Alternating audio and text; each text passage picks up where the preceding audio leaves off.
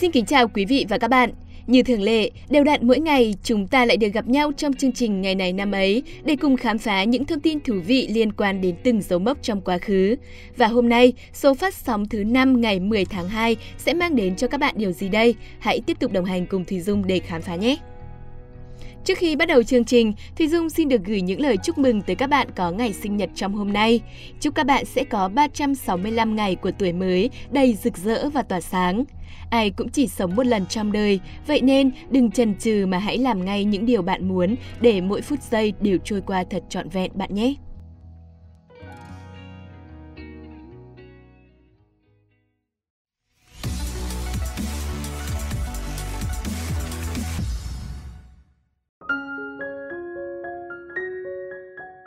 Quý vị và các bạn thân mến, hôm nay ngày 10 tháng 2 năm 2022 là kỷ niệm tròn 185 năm ngày mất của đại thi hào người Nga Alexander Pushkin.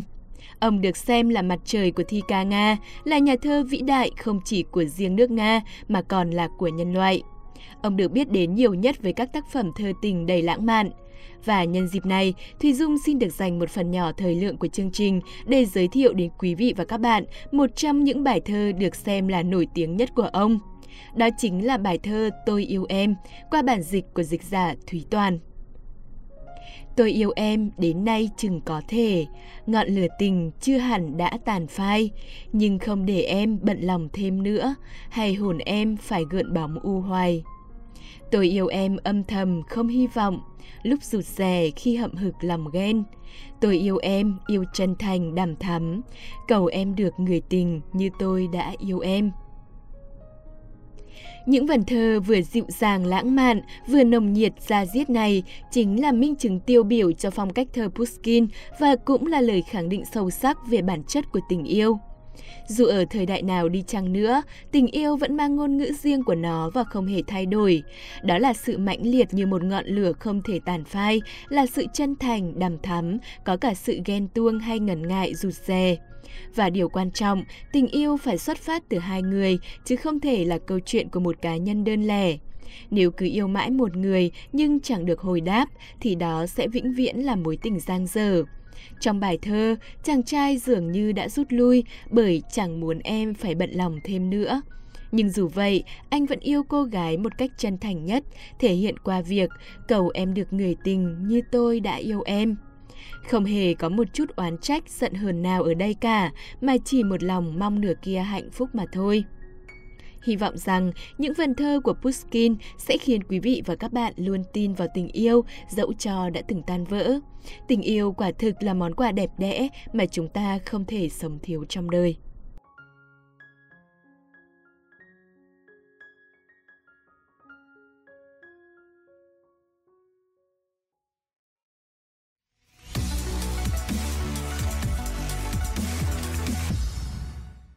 Những thông tin khác về cuộc đời và những chuyện tình của Pushkin sẽ được chương trình chia sẻ với quý vị và các bạn ở phần này. Bên cạnh đó sẽ còn rất nhiều những câu chuyện về những nhân vật khác. Mời quý vị và các bạn cùng gặp lại Phạm Kỳ và Huyền Trang để cùng khám phá phần nội dung này.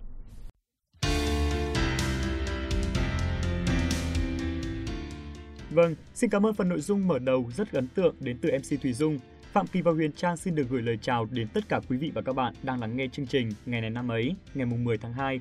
Chúng tôi rất vui khi lại được tiếp tục đồng hành cùng chương trình và chia sẻ với quý vị và các bạn những câu chuyện, những dấu ấn đặc biệt có liên quan đến những nhân vật đặc biệt. Và không để quý vị và các bạn phải chờ lâu, ngay bây giờ sẽ là phần nội dung chính của chương trình ngày hôm nay.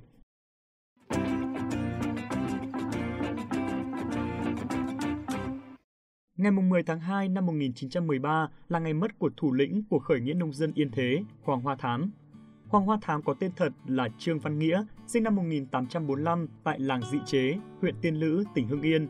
Sử sách còn ghi lại, năm thiệu trị thứ hai, tức năm 1842, cha của ông là Trương Thận chiêu tập nghĩa binh nổi dậy chống lại triều đình, bị truy nã, phải thay tên đổi họ rồi trốn đi nơi khác. Sau khi giặc Pháp xâm chiếm Bắc Kỳ, ông tham gia quân khởi nghĩa dưới sự chỉ huy của Đề Nẫm, khi Đề Nẫm hy sinh, ông rút về phùn Xương, Yên Thế, lập căn cứ, đổi họ Hoàng, tên Thám, đương thời gọi là Hoàng Hoa Thám hay Đề Thám. Từ năm 1887 đến 1913, Đề Thám là lãnh tụ của nghĩa quân Yên Thế. Bằng chiến thuật du kích tài tình, Hoàng Hoa Thám đã tránh được mũi nhọn của quân Pháp và gây cho chúng những tổn thất nặng nề. Sau hai lần giảng hòa, Pháp đã không còn đủ kiên nhẫn và quyết tâm dập tắt cuộc khởi nghĩa Yên Thế. Đề thám vừa tổ chức đánh trả, vừa phải rút lui khỏi Yên Thế. Nghĩa quân bị tổn thất nặng, trong đó có con trai của ông là Cả Trọng bị tử thương. Lực lượng nghĩa quân giảm sút dần và tới đầu năm 1910 bị tan rã. Một số nguồn tư liệu còn ghi lại, vào đầu năm 1913, khi Hoàng Hoa Thám di chuyển tới vùng Hồ Lẩy trong khu rừng Tổ Cú, kẻ thù đã sắp đặt cho ba tên tay sai trá hình đến tiếp cận, rồi bất ngờ hạ sát ông cùng với hai chiến binh thân tín nhất vào sáng mùng 5 Tết năm Quý Sửu, tức ngày mùng 10 tháng 2 năm 1913. Sau đó, chúng cắt thủ cấp của ông mang ra bêu tại chợ Nhã Nam để thiêu y dân chúng, rồi cho đốt đầu để thám thành cho và đổ cả xuống ao mất dấu tích. Thế nhưng có nhiều truyền thuyết cho rằng cụ Hoàng Hoa Thám chưa chết mà cái chết của cụ chỉ là giả tạo để trốn tránh thực dân Pháp. Cho tới nay, vẫn chưa có kết luận thống nhất nào về những ngày cuối cùng của Hùng Thiêng Yên Thế vì tồn tại nhiều giả thuyết khác nhau về cái chết của ông.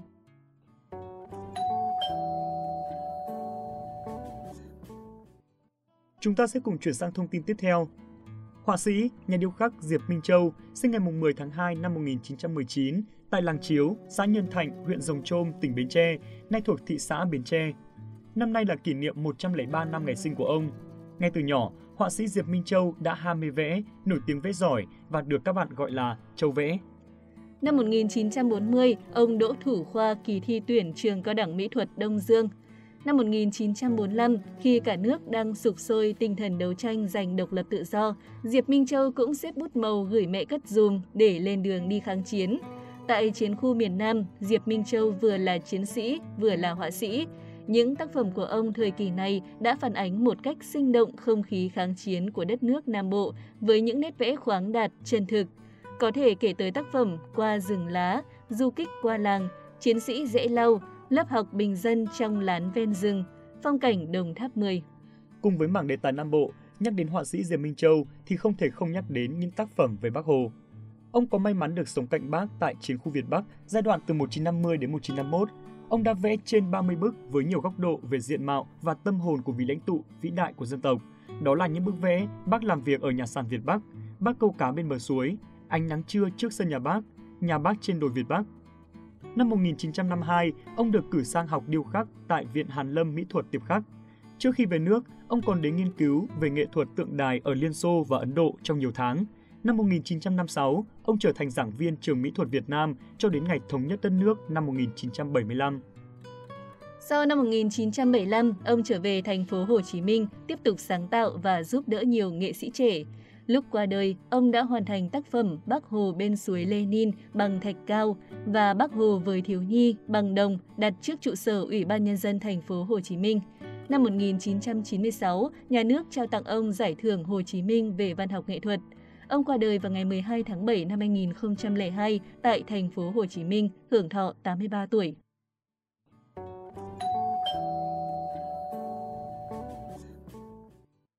Tiếp theo sẽ là một thông tin về một nhạc sĩ nổi tiếng của nền âm nhạc Việt Nam, đó chính là nhạc sĩ Dương Thụ.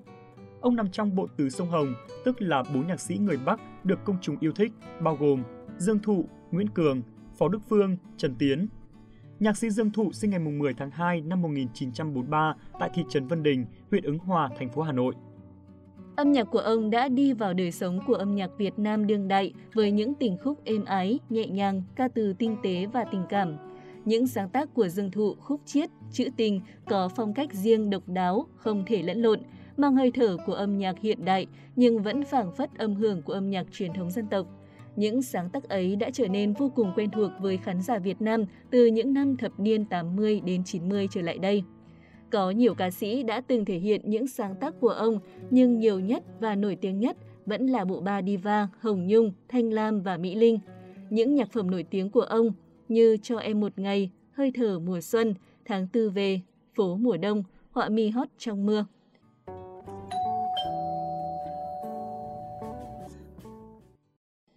Và thông tin vừa rồi cũng đã khép lại phần thông tin trong nước. Những sự kiện trên thế giới sẽ tiếp tục chương trình ngày hôm nay.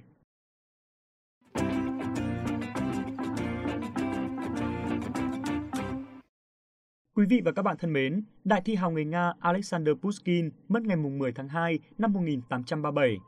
Pushkin là nhà thơ Nga vĩ đại, là niềm tự hào của dân tộc Nga và của chung nhân loại.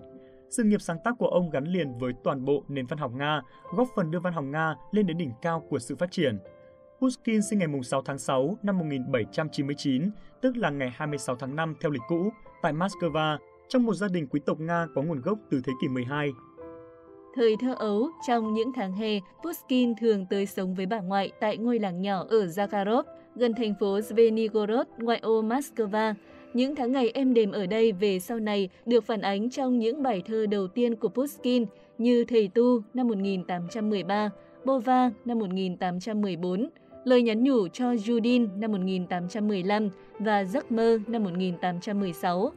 Sau khi tốt nghiệp, Pushkin tích cực tham gia các hoạt động văn học, nghệ thuật đấu tranh xóa bỏ chế độ nông nô tại Nga.